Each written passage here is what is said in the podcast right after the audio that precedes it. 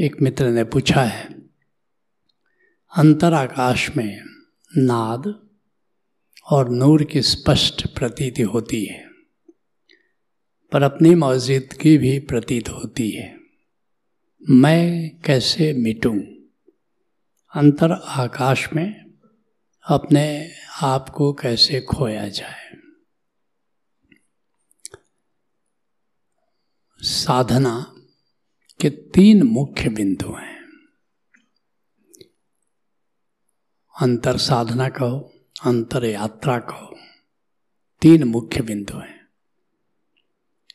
एक है ध्यान, एक है सुमिरन, और एक है समाधि।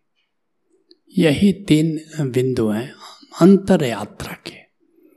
और जब अंतर यात्रा और बहिर यात्रा दोनों जुड़ जाते हैं तो एक चौथा बिंदु प्रकट होता है, जिसको साक्षी कहते हैं।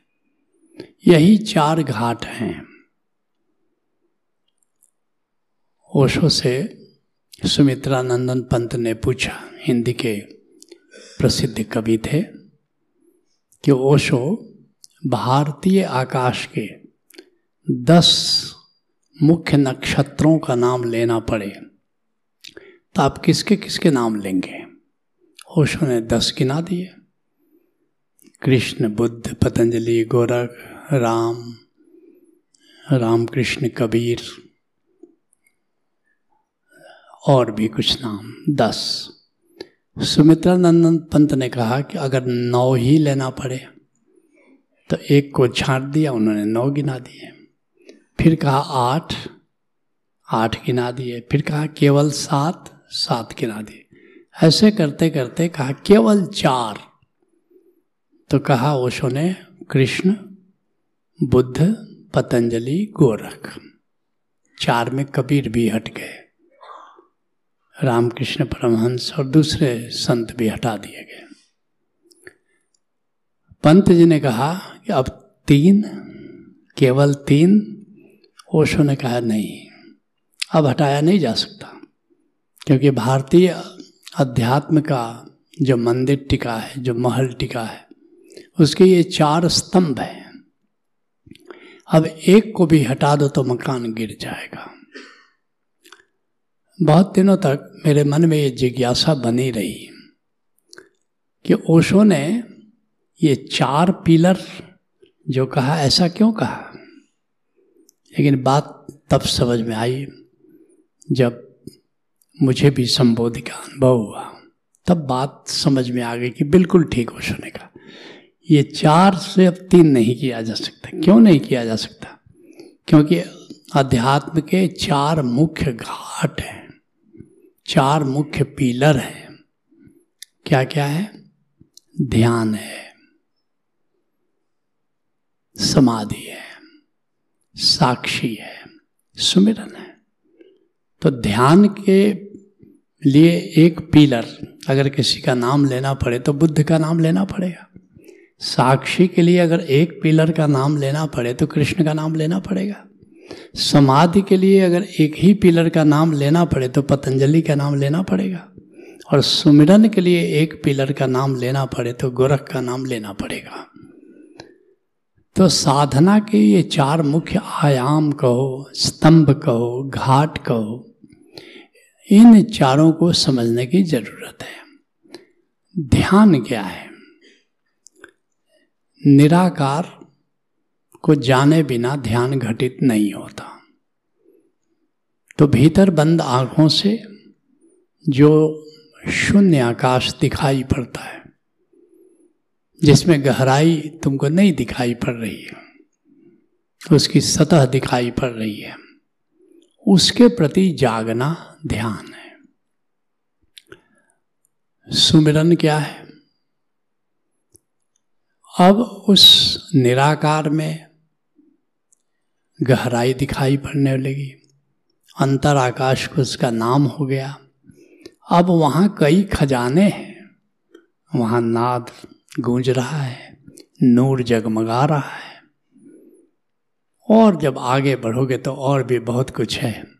उमंग है, मंगल है, अमृत है, ऊर्जा है, शक्ति है, आनंद है, प्रेम है, बहुत सारे। लेकिन मुख्य रूप से नाद और नूर, ये मुख्य है। इसलिए जिसको नाद सुनने को सुरति कहते हैं, भीतर नाद सुनो और भीतर नूर देखो, उसको निरति कहते हैं। तो सुमिरन के ये दो मुख्य आयाम है और भी आयाम है। अर्थात अंतर आकाश में जो खजाना है अब उस खजाने के प्रति जब तुम जाग रहे हो तो फिर उसको कहते हैं सुमिरन। लेकिन जागने वाला कौन है? ये तुम्हारा चैतन्य है। चैतन्य है। तो इस तरह क्या हो गया? ध्यान में क्या होता है? एक ध्याता हुआ। जो तुम्हारी आत्मा का जो चैतन्य है, वो ध्याता है। ध्येय क्या हो गया? निराकार। और ध्यान क्या हुआ? न ध्याता बचा, न ध्येय बचा। जो बच गया, वो ध्यान। अर्थात ध्याता प्लस ध्येय इज़ इक्वल टू ध्यान। ऐसे ही ज्ञाता, ज्ञेय, ज्ञान। ज्ञाता क्या है? तुम्हारा चैतन्य ज्ञाता है। ज्ञेय क्या है? ये नाद और नूर ज्ञेय है। और फिर ज्ञान क्या है? अर्थात अब ये दोनों मिट गए, जो बचा, वो ज्ञान है। अर्थात की समाधि। समाधि में न ज्ञाता बचता है, न ज्ञेय बचता है। जाप मरे, अजपा मरे, अनहद भी मर जाए। राम स्नेही नाम मरे कह कबीर समझाए। समाधि में ये सारे ज्ञेय और ज्ञाता, ये दोनों मिट जाते हैं, बच जाता है, केवल ज्ञान जिसको हम समाधि कहते हैं। तो इस तरह इस बात को तुम समझ लो कि ध्यान क्या है? निराकार के प्रति जागना। सुमिरन क्या है? नाद और नूर जो गेय तत्व है, इनके प्रति जागना। यहाँ तक चैतन्य बचा हुआ है। तुम जानते हो कि मैं चैतन्य हूँ, जो निराकार के प्रति भी जाग रहा हूँ, नाद के प्रति और नूर के प्रति भी जाग रहा हूँ।